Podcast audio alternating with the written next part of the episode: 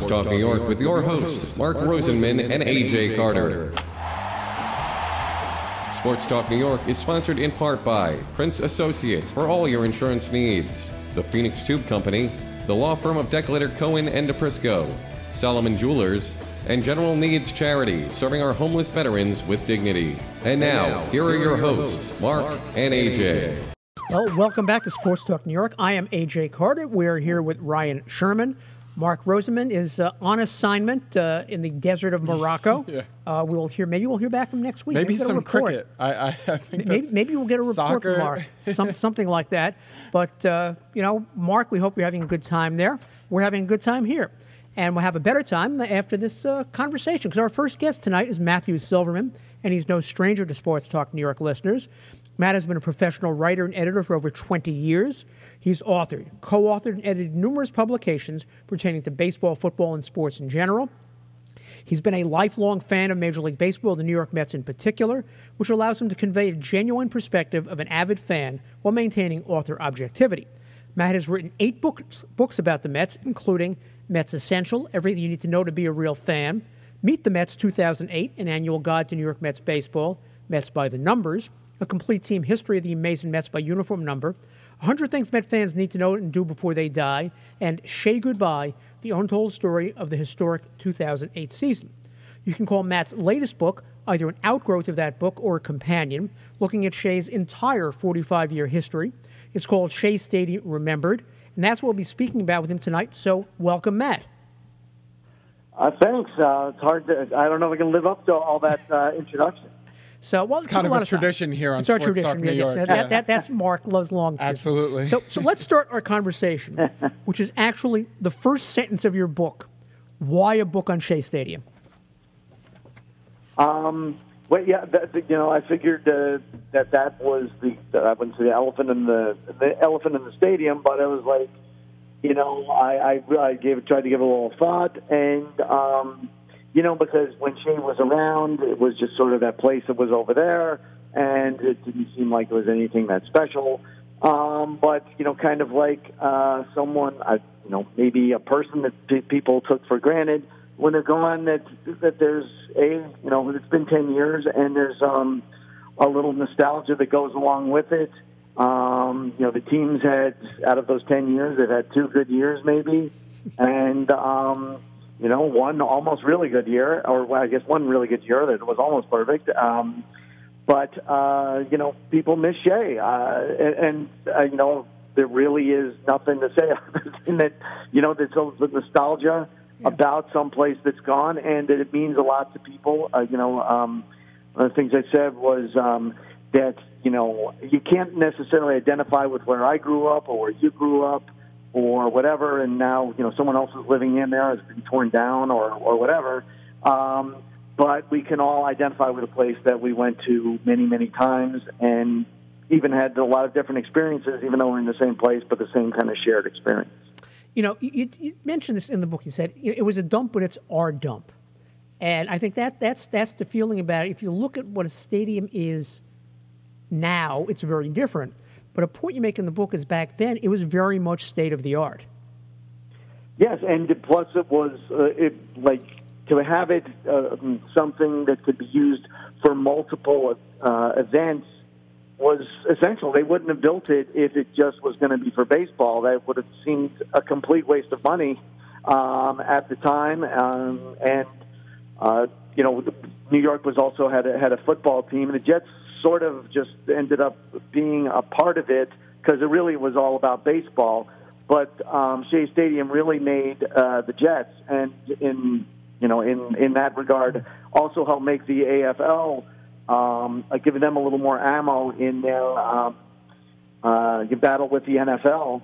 That eventually led to the uh, the merger of the two leagues, and the Jet, you know the Shea, when Shea came in, the Jets went from drawing five, six, ten thousand people at the Polo Grounds on a good day to drawing fifty five thousand, and we're the number one team for the, like the last five years of the AFL. Um, you know, and they had the. And it sounds strange, but they had like the newest stadium in the AFL too. Yeah. Well, you know, if you remember when it was built, it was built supposedly for all sports, and the field boxes were supposed to be able to rotate around to close in the bowl for football. I think they Yeah. did that a couple of years, and they finally gave that up. They just changed the, the way the field was configured. And you, we'll talk, talk about your games there. I remember I, would, I went to one Jet game. We'll get back to the Mets in a second uh, at Shea Stadium.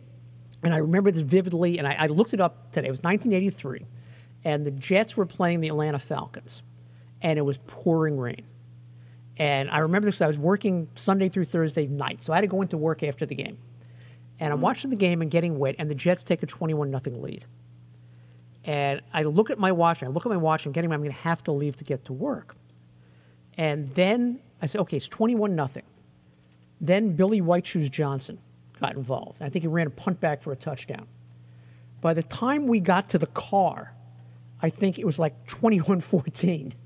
And the Jets ended up losing the game. Oh no. I remember listening in the car on the way to work. They lost the game. That's my memory of football at Shea Stadium.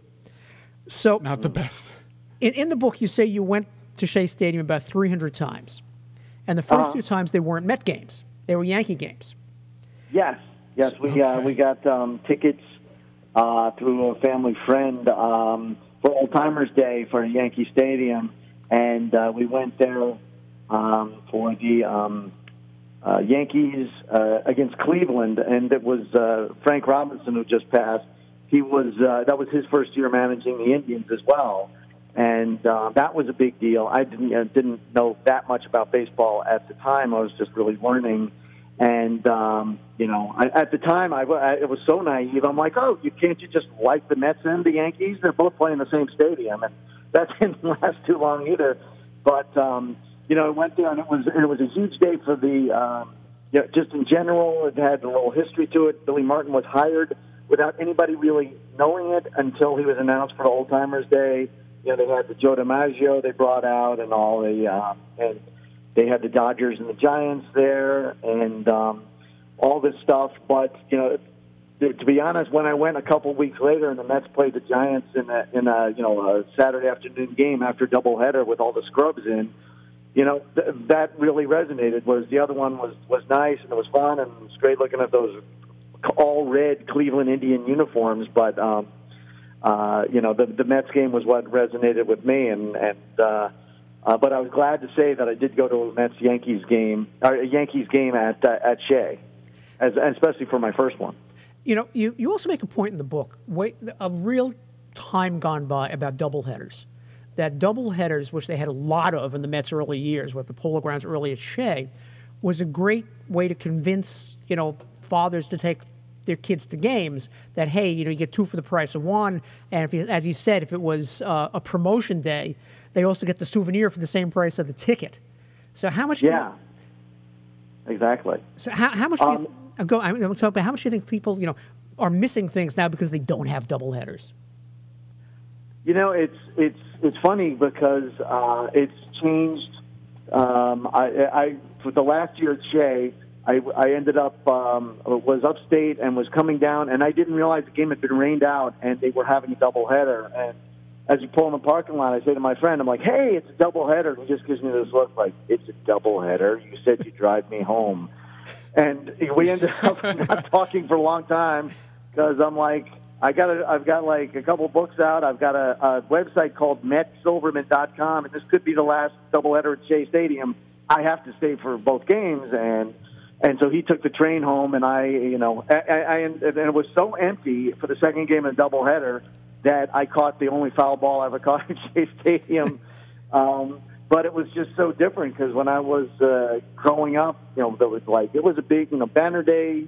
Uh, we never went on the field, but I went to several of those. That was, you know, that that wasn't even a giveaway. You weren't getting anything for that, but that was always one of the big days, and it was it was great. You could convince someone to spend five hours at a at a you know game because that's really how long the they start at one, and you'd be you know leaving at six if you stayed for both games, and you know doubleheader now is just you better just tie. Yeah, and it, it even if you know even if it's a uh, what they would call a straight doubleheader, um, you're still going to be there seven hours. Yeah, and it's interesting now because you know we we are you know baseball fans. We live for it, but there are people who they can't even get to watch one game. Now you're trying to get them to watch two. They're changing all the rules. There's Right. going to be a pitch clock. I don't know how long lived the Well, yeah, doubleheaders are, but I things they- love it. One of the things they have talked about is making, like they do in the minor leagues, instead of two nine inning games, making a doubleheader two seven inning games, which would change a lot of the dynamics too. lot, But that's a you lot know of they do that. Yeah. You know, Matt, you say in the book you went to Shea Stadium about 300 times. And your mm-hmm. first two times they weren't Met games. We said they were Yankee games. And you went to every playoff game from 1988 on. Although 1986 you missed two games. And I'm assuming they they were the, the Dykstra home run game and the Buckner ball game. What happened? No, well, I went. I saw the the Dykstra home run game. That was actually the first uh, playoff game I ever saw. At period. Uh, well, I, I I did go to a Yankees World Series game once, but that that was almost like uh, going to a museum. And um, but uh, but, but I, that was the first game I went to. Still, probably I, I still would say that was the best game I saw. But um, you know, I went to school down in Virginia, and at the time I was in college, and you know, I came up for the playoffs, and then I come up again for the World Series, and my dad's like, okay, you know, you're supposed to be, you know, going to school and all this, and you know, it's like you can come up for the World Series because he did have a little sympathy for me because you know I dragged him to all those games, and you know much it meant to me. So he's like, you can come up for, you know, games one and two or game six and seven. And of course, being an arrogant Mets fan from 1986, it's game one and two because it's going to be a sweep. And uh, you know, those are two of the worst World Series games I've ever seen. And um, you know, game six and seven were great watching on TV. Uh, and and you know, um, I actually for a while held some angst because I wasn't there in the flesh. But you know, as time's gone on, and you're like, I just want the Mets to win one more World Series while I'm alive. That uh, you know, I'm just happy that they that they were able to pull that out. So on a recent blog, you note that people give their memorable games names. So can you share some of these with our audience and tell us which was your favorite? Um, well, like you said, the Lenny Dykstra game. There was also Friend the, of the show. Um, yeah, yeah. the, the, the Grand Slam single game. Uh, I was I was lucky to be at that game as well. The Todd Pratt game. Um, let's see. So some of the other ones, you know, there's like, and then there's the you know historic ones that I was not around for, but the you know the imperfect game, Right. uh, the Black Cat game, the Ball on the Wall game in 1973 that really turned around the um, divisional race, and um, let's see, and you know some other kooky ones. You could, you know, I- I guess you you would uh, need the the Bobby Valentine mustache game, you know, and, and some other. Uh, uh, you know, the kooky, kooky ones as well. You know, the 25 inning game. Uh, they had the 23 inning game. You know, they had uh, a lot of, you know, for a place that um, uh, wasn't thought of as some grand, uh, you know, was considered more of an upright piano than a grand um, Steinway or something like that.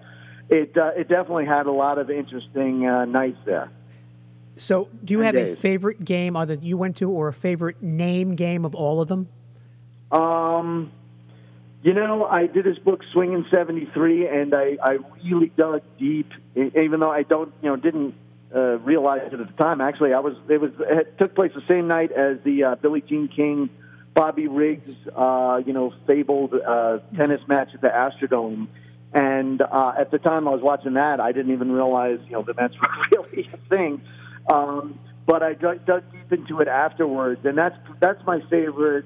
I, I think after the fact game, just because there were so many weird things. And for those people who don't uh, aren't that familiar with it, um, there's a ball that hit the top of the wall, and instead of bouncing over, which uh, physics should have, and I even talked to Pete Flynn about it, the the Mets groundkeeper who since passed on, and he, you know, he's like, there's a little thing there. He's like the it's. Uh, he he didn't understand how it could hit that and go the other way, but it did. They threw out the guy at the plate. I got to, you know, I, I um, uh, to talk to Wayne Garrett who to handle the relay and uh, Ron Hodges who, who put the tag on um, on Richie Zisk, and that really turned the, the whole thing around. That's probably one that now isn't as well known, but it was just great, crazy um, Met kind of uh, Met kind of moment. And the favorite one that I went to, you know, I, I've already talked about the Lenny Dykstra home run, which was amazing because it was, you know, also the first Mets uh, playoff game I saw. Um, and growing up, I wasn't sure I was ever going to see one the way that they were. and um, uh, but also the Grand Slam single game was uh, was pretty uh, remarkable as well. So you do a lot to trace the history, and obviously you weren't there. You want to talk a little bit how Shea Stadium came to be, and talk a little bit how you researched the book, because you mentioned some interviews you did also. Yes, I talked to. Um, you know, a few. Actually, one of the one, one of the favorite ones I did here, and Howie Rose has helped me with the last few books I've done as well. Just you know, giving me some of his time, and I had him go over a um, uh, like what a day was of for him growing up, going to the game, and he like had it figured out down to the penny because was like two dollars to to go to the game, and you know, to tell me a lot of things that meant stuff for him. That was that was great, but that was you know from the fan experience, but. Um, you know, of looking up, you know, actually while it was uh, doing this, I found some uh, documents online from uh, from the time that were like uh, what what you would call, um, you know, uh, it, that, that traced the history of the place all the way back to the Ice Age that it was formed. Um, you know, from the, the glaciers melting and the, the sediment that was created there, and then uh, you know thousands of years later, they decided to they were going to put it as a um, a deep water port, uh, which they were going to do for um, uh, in the teens. Uh, but they what they did was um, when World War One came around, they didn't. Uh, all the money went to something else, and then they just kept filling in the the land there uh, with with ashes from New York City and uh, the, um, the Great Gatsby. There's a there's a you know a couple of sentences about that that area, which became uh, Shea Stadium that uh, F. Scott Fitzgerald used to drive by on the uh, ride by on the uh, um, elevated train uh, out to Great Neck all the time. So we've been talking a lot about Shea Stadium as a sports venue, as the uh-huh. Mets, as the Jets, but when some people think of Shea, they don't think of baseball; they think of concerts beginning with the Beatles. So, mm-hmm. what can you share with us about the Beatles concert, concert and why Shea became known as a memorable concert venue, going all the way to the end with Billy Joel's Farewell Shea concert? It, it you know, it was um, it was interesting because it was one of the first concerts. I wouldn't say it was the first because on that tour the Beatles played at a few other baseball stadiums, but this was the one those were almost accidental. Like they played, uh, Charlie Finley just threw a bunch of money at them, and they played in uh, Kansas City's uh, old stadium a few days before. But um, Shea was the one that uh, they said, uh, you know, the Beatles were the biggest thing, and they were like growing exponentially every day. Uh, they had them on the field. Um, it, I don't know how people could see them, and, and they couldn't he- hear them because the people were screaming so loud. The Beatles couldn't hear themselves play. They only played for half an hour, but it's still, um, you know, 50 odd years later, it still is probably one of the most famous concerts uh, ever. And uh, they came back a year later and again played for about half an hour, and um, and then we're we're out of there. And the the second time they played um, they didn't tell anybody at the time, but the, it was one of the last concerts they ever had. At Uh, they had uh, about three concerts later. They played at Candlestick Park in San Francisco, and uh, they never played again, except for um, uh, you know, the the the thing they they captured for "Let It Be" on the studio of Apple, uh, the roof of Apple Studios a few years later, and uh, and and so because of that, all these these people that grew up worshiping the Beatles um, and a lot of them being musicians, that playing in Shea Stadium was a was a huge a huge thing, and especially for um, you know British people who have don't know what baseball is, and it doesn't, or football for that matter. Uh, that it was a destination. They knew what Shea Stadium was, even if they didn't know what baseball or football was, or you know that what, where Long Island was. But they knew where Shea Stadium was, and um, you know they had a few. Uh, you know, like when the Who supposedly was playing their last um, uh, farewell tour. I already bought tickets for them to play at Fenway. this is almost 40 years later.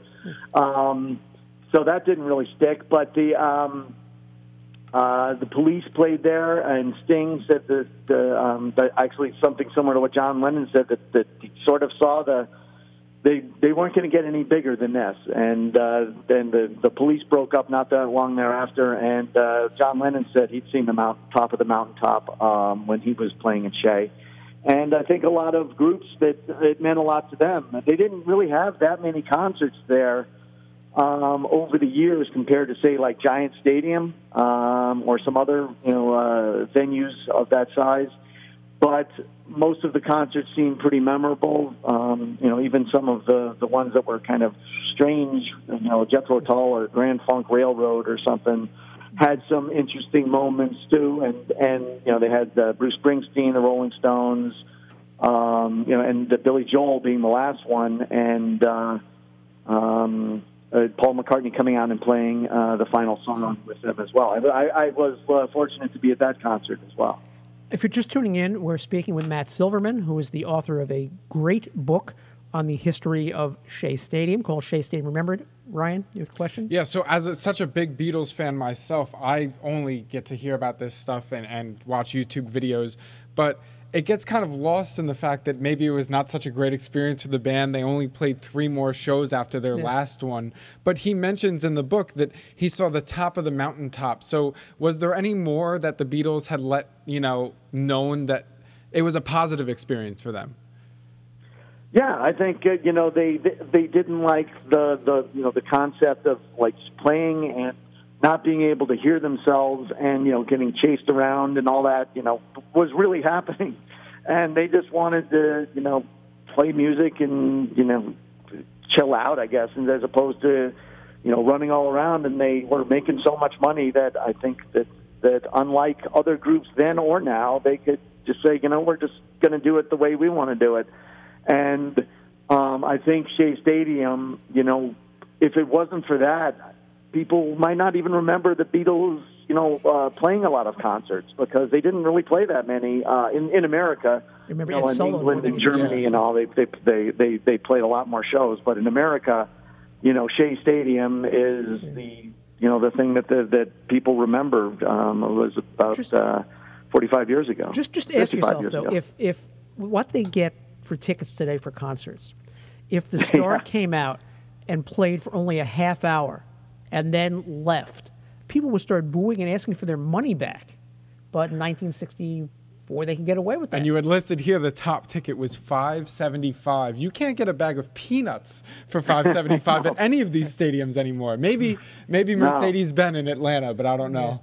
So, and they did um, they did jam a lot of uh, warm up bands in there as well to you know like a prize fight you know that could last five minutes they had a lot of undercard um, and groups coming coming out there as well, just to, to make sure everything was there. And plus, it wasn't until the '80s that they actually had the the people come on the field for uh, the concert. So they they were playing on like at second base, and people were really far away from them. Even you know, the seats, yeah. that are right at the dugout, you were still pretty you know good, yeah. you know, a couple hundred feet away. And they didn't have, of course, the video screens either. So as the years no. wore on Shea Stadium also played a role in the battle between feuding co-owners Nelson Doubleday and Fred Wilpon. They had different ideas about a new stadium, including you know where it would be or whether it was even needed. So how did that disagreement end up with Citi Field being built? Well, the you know the the Wilpon sort of won the war uh, with that, and you know they're they're developers. Uh, that's what they do, and uh, um, uh, they ended up. It was not easy though because they they needed you know New York New York's blessing on it in order to you know to make that happen and and all the bonding issues and everything that's required for um, a new stadium even if you're you know even if you're paying for a lot of it with private money you still need need the city's blessing. And they were actually ready to go around 2001 with the you know with two new stadiums but uh, you know 9/11 happened and Rudy Giuliani actually did try and put together something for both Yankee and Shea Stadium's replacements that was just thrown out um, by by Bloomberg, and then a few years later they got it you know rolling again.